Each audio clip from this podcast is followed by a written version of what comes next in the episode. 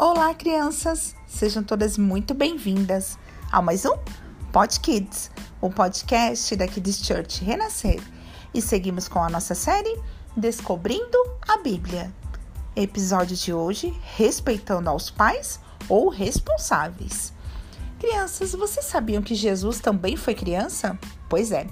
Eu li na Bíblia que quando ele tinha 12 anos, ele acabou se perdendo de seus pais. Hum, deixando a sua mamãe muito, mas muito preocupada. Mas depois de ser encontrado e passado aquele susto, cresceu ao lado de José e Maria como um bom filho que sempre foi, sempre respeitando seus pais. Tem algumas crianças que não vivem com seus pais. Alguns são cuidados pelos seus avós, pelos seus tios ou por outros adultos que nem sempre são parentes, mas que se tornam a sua família.